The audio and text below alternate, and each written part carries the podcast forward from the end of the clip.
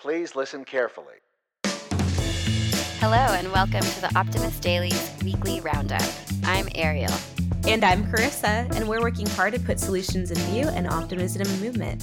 So hello, we're back again. We took a little bit of a break last week. We had a bit of scheduling conflicts that we didn't anticipate. Mm-hmm. And it's really hard when we live on opposite sides of the world. We only have so many hours that we can get together in the day that work for both of us. So, yeah. But we're glad to be back this week. Yes.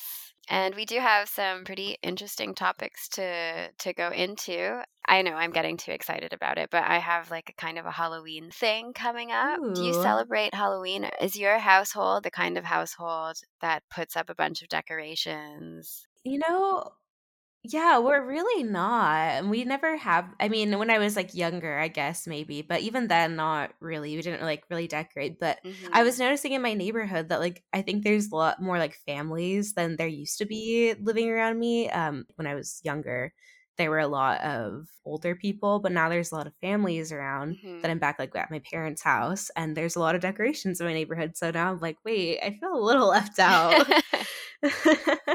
It's really cute. But yeah, what about you, Ariel? No, not at all. I grew up really Baptist. Mm-hmm.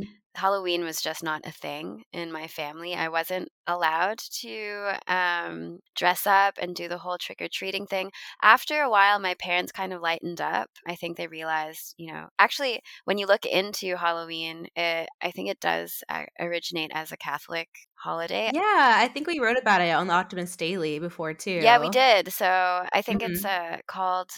It has the Celtic word or the Gaelic word Samhain in it. I'm gonna have to look it up. Mm-hmm. But if other readers are interested or other listeners are interested, you should check out that article on the Optimist Daily. But yeah, I wasn't really exposed to that, nor was I able to celebrate it, which always made me sad because mm-hmm. my birthday is near the end of October. So I was like, oh, yeah, all my friends have all this candy and it's my birthday. So what's up with that? But here in Europe, it's not a big thing. So they're like a sprinkling of houses in the neighborhood that have the decorations up. Mm-hmm. But in general, it's just not as big as it is in Canada or in the States. So exactly. Yeah, I don't know why I am hyped about my story then. But yeah, maybe I'm channeling that energy. Well, you do have a really fun story today. I think like regardless or not if it's Halloween, it's really fascinating. Mm-hmm. Well, let's see. We can jump into my solution of the week because it's a little bit more on the serious side. Yeah, let's do yours. That. So we'll save that to lighten up the mood, I guess, mm-hmm. or not really lighten up the mood, but we'll end on a lighter note. Yeah, I guess then I'll go jump into my solution of the week. The solution I picked this week is a judge overturns Galveston's discriminatory electoral map in a voting rights victory. Wow. So I was particularly glad to see this solution because one thing I'm really passionate about is voting rights, largely because of my political science and history background. And I think it's just like one thing that's really cool about the Optimist Daily is that all of us really bring our little niches and whatever we studied to the team. So this is one of my niches that I'm fascinated to talk about today. And I'm glad that it was in our solutions. So I'll jump into it. A federal judge issued a stinging reprimand to the Republican commissioners of Galveston County, Texas, in a landmark case. The decision, which Judge Jeffrey Brown described as a stark and jarring violation of the Voting Rights Act, is a watershed moment in the fight for fair representation. So today we're going to take a look at the ramifications of this landmark ruling and the broader implications for voting rights. So Judge Brown's 157-page decision left no space for doubt. He determined that the redistricting design established by Galveston's Republican commissioners in 2021 amounted to egregious discrimination against the county's Black and Latino people. The new plan substantially diluted their votes and leaded the district with the highest proportion of Black and Latino people. Oh, wow. Okay. How did this all start? Like, paint me the picture. Well, let's go back to the fight over Galveston's election map, because it began as a local disagreement and it quickly grew to national proportions. It was actually the first trial under Section 2 of the 1965 Voting Rights Act since the U.S. Supreme Court upheld the clause in Allen versus Milligan earlier this year. Yeah, I remember just like skimming through this article, but that was the case in Alabama, right? Yeah, that's correct. So Allen versus Milligan argued that Alabama's congressional districts discriminated against African-American voters and maintained an injunction that required Alabama to create an additional majority minority district. So yeah, this is kind of parallel to this case. So this case provides a critical lens through which we can scrutinize moves in Republican-controlled states like Georgia, Louisiana, and Ohio to dilute the representation of Black and Latino voters. Yeah, this decision was made on Friday, and it was hailed with a collective sigh of relief and joy among Galveston County's Black and Latino residents. Plaintiffs were overjoyed, underlining that it ensures their community has a legitimate place in the political arena. This case really exemplifies voters' steadfast commitment to protecting their rights. Mm-hmm. According to Joaquin Gonzalez of the Texas Civil Rights Project, this case proves that voters will not sit idly by while politicians aim to diminish their power. Basically, this court's decision requires Galveston County to redraw its 2021 map by October 20th. Which is today, isn't it? Yeah, which is today, I believe. So I hope they have it done. The revised lines must include at least one district with a majority of Black and Latino people among the four districts that elect representatives to the county's commissioner's court. Precinct 3, which has mainly been a Black and Latino precinct since the 1980s, was the focal point of this county's struggle. Historically, it's elected African-American and Democratic commissioners to the court. And so this trial determined whether the county's single Black commissioner, Stephen Holmes, who has served since 1999, would be removed. And he correctly saw this instance as a microcosm of a larger national issue. So another reason why it became such a bigger deal. Mm-hmm. And during the trial, it became clear that the Republican commissioners engaged in racial gerrymandering known as cracking. This strategy entailed dividing the Black and Latino populations into neighboring districts, and as a result, Precinct 3's demographics shifted dramatically, with the share of African American and Latino voters falling from 58% to 28%. So, wow, it's a good thing that this was taken to court and is not happening how they originally wanted.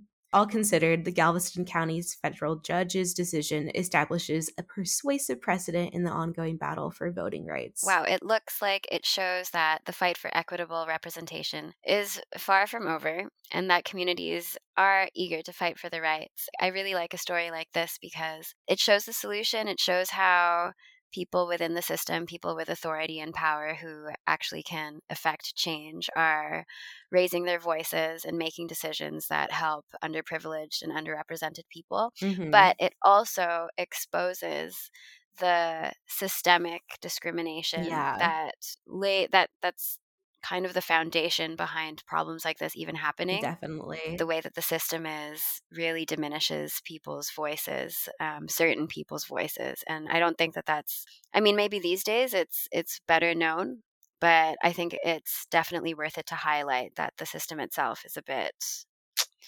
unfair as an understatement. Definitely.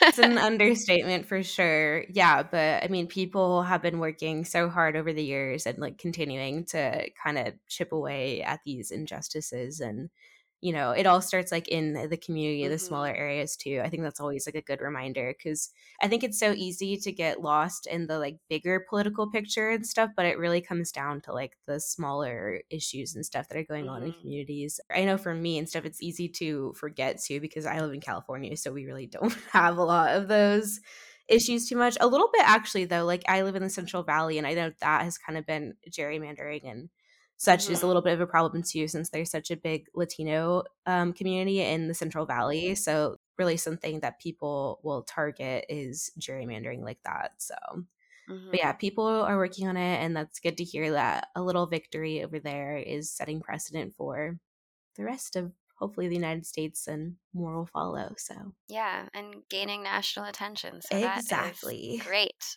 All right. That was my solution of the week. But Ariel, we hinted at it earlier, this fun solution of the week that you wanted to share. Yes. Today, I'm delving into an article that was published this morning, and it's called Thrills and Chills, How Horror Films Can Improve Your Mental Health. Cool. That's so interesting because I'm not the biggest fan of scary movies, so I'm so shocked that it can improve your mental health. So I'm curious to see if I need to start watching. Yeah, I know. I'm in the same boat as you. I am a self-proclaimed scaredy cat. Growing up, I was not allowed to watch anything scary. Like Disney was Snow White was quite scary for me. I don't know if anyone has like revisited that, but you should check it out. It's really quite creepy. That like older animation is kind of scary in my opinion. So like looking back, I'm like, oh my gosh, I was a child watching this. Yeah, this is a lot.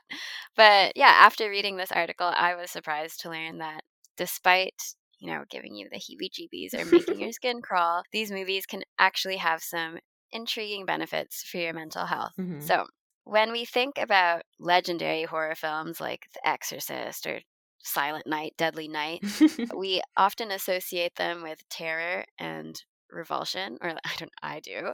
I've never watched them. Me too. So the question that comes to mind always is, why do some people find these films so alluring? To shed light on this, Matthew Stroll, a philosophy professor at the University of Montana, shares a unique perspective on the psychological benefits of watching horror.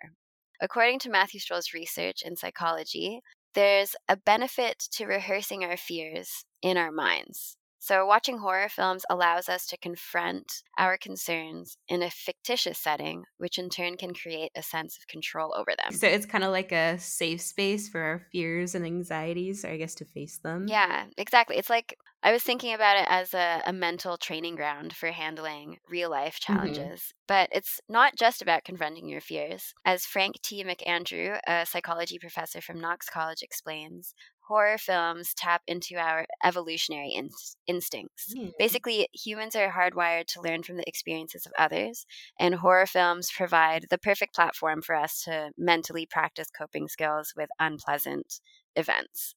We observe how characters deal with terrible situations while maintaining a sense of distance and control, because we're just watching it all happen on a screen. I guess like we're kind of learning from the on-screen experiences of others, which can help us prepare for similar real-life challenges. Hopefully not so similar, but I was thinking too, like I'm trying to like think of like horror movies and stuff, because usually it's like someone has like a horrible family member or something and they're like seeking revenge or something, facing a scary alive doll or yeah, hopefully we don't have to deal with that. Yeah. And also McAndrew highlights the emotional roller coaster that horror films take us on. Right. So there's the adrenaline rush, the excitement, the pounding heartbeat, and that creates a unique kind of enjoyment. I mean, in the article, it also compares it to the exhilaration you feel after a roller coaster ride or like an amusement park ride, which I can relate to because I do like roller coasters. Well, it's really cool. It's really amazing how these films can offer such a range of emotional experiences. I know for me, I don't know if I even really like the anxiety from it. If there is a scary movie, I'm turning down the volume and I'm just like, I'm not listening, I'm not watching. But anyways, why do horror movie lovers love it? I can't relate, but I know there's a psychology behind it. Yeah. Mathias Classen, he's an assistant professor at Aarhus University, and he identified three main types of horror fans. First, we have the adrenaline junkie. These people thrive on the physiological excitement that horror films provide. Then there's the white knuckler, who watches horror as a personal challenge and then often would gain valuable insights about themselves through that experience. And then finally, there's the dark coper, who turns to horror as a way of coping and even as a form of treatment for anxiety and despair, which I don't. If that works for you, more power to you, but that would not work for me. That's interesting. I didn't realize it wasn't like just a one-size-fits-all situation. There's like different reasons that people are tuning in to horror movies. As I said earlier, I really couldn't understand why people would go to the cinema and pay to become terrified, but I guess there are some valid reasons. Yeah. But now let's talk about a recent study conducted during the early stages of the COVID-19 pandemic. Klassen and his colleagues wanted to see if watching scary movies could impact mental health and resilience, and they found some pretty interesting stuff. They discovered as a team that emotions were actively modulated when participants engaged in recreational fear activities, such as watching horror movies. This fun interaction with fear improved emotion control skills and allowed participants to deal with stress and anxiety more successfully. Basically, during challenging times, horror movies can actually help us build resilience and cope with our emotions. Okay. And Classen goes on to explain that if you traverse the realm of cinematic dread, you're also learning valuable skills for dealing with fear, tension, and anxiety, which all come up in real life. If we're like you, Carissa, who turns down the volume, which is a great tactic, I would also practice that. Or if you cover your eyes, or if you just tell yourself that it's only a movie, all of these techniques can improve your ability to control emotions and allow you to remain calm and resilient in the face of any real life struggles you may have. Right. Yeah. It's not just entertainment. It's also practical life training. Precisely. Horror films have held a special place in the world of cinema, enthralling and horrifying audiences at the same time. But yeah, I guess what I learned is that I shouldn't be too quick to dismiss them as, you know, like mere scare tactics. Yeah. These movies actually offer a lot of psychological benefits from, you know, learning to regulate fear and enjoying that emotional rush. So yeah, I felt like I learned a lot, and this article was just kind of fun. Yeah, I feel like I learned a lot too. When I started thinking about it, like the horror movies I've been forced to watch for one reason or another, I feel like I actually haven't hated them, and they actually had like a good plot. But I don't know. Am I going to start watching scary movies? I'm not sure. What about you, Ariel? As convincing as the arguments are, I don't think honestly, I don't think I'm going to sit down and watch a scary film tonight, you know, like. Yeah, maybe not tonight, yeah, but maybe I'll be a little more open to it. Exactly. Maybe my attitude will change. It is the spooky season, so maybe I will challenge myself to watch one that I'm sure is coming out. If there's any time to do it, now would be the moment, because Halloween is crazily around the corner. Like, I can't believe that it's coming up so quickly. Less than a couple weeks from it. So if this intrigues you, you guys should go watch a scary movie, though. Have fun with that. Yeah, have fun. Ariel and I aren't sure if we'll be joining, but this was a really nice solution, a really fun one. And, you know, we had a lot of other great solutions on the Optimist Daily this week. Mm-hmm. We had one article that was called Collecting Good Music, a New Zealand Symphony Orchestra Plays Music for Chickens. Interesting. That one's another fun one. And then we have Project Greenlight by Google is transforming urban traffic for a cleaner commute. Then we have the Lower Elwa Klalam Tribe celebrates salmon return over a century-long wait. And then we have the mindset connection, how your attitude affects healthy weight loss. And what else did we share this week, Ariel? There's an article titled Cracking the Case, Is Joint Cracking Harmful or Simply Satisfying? Aging Well, How a Healthy Sex Life Boosts Seniors' Cognitive Health. Ooh, sexy. Spicy. Navigating the Neurological Labyrinth, Scientists Build Biggest Map of Human Brain.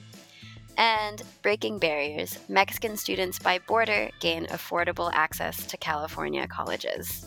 Oh, really good news. If you want to check out those solutions, head over to the Optimist Daily. And if you want to start your day off right, make sure to subscribe to our free daily newsletter to get our solutions straight to your inbox. And we also have more solutions on our social channels. You can find us at The Optimist Daily on all of our platforms, including Threads and Pinterest. And the only different one is X, which we are actually known as Ode to Optimism. But we have a lot of solutions over there as well. Yeah, head on over. We'd like to remind you, as usual, that we are a small team of optimists working hard to bring you positive news. If you want to support our mission, please click on the link in the show notes to find out how. And yeah, support doesn't always have to be financial. You should, if you can, if you feel like it, leave a five-star review or however many stars you think we deserve. Yeah, or even just recommending our podcast to a friend or sharing our solutions from the Optimist Daily are a big help. So yeah, have a great weekend, and we will be back next week with more solutions. Yes, we promise we'll be back next week. Ciao. This case. Okay, let me not laugh. I'm going to restart that. Okay.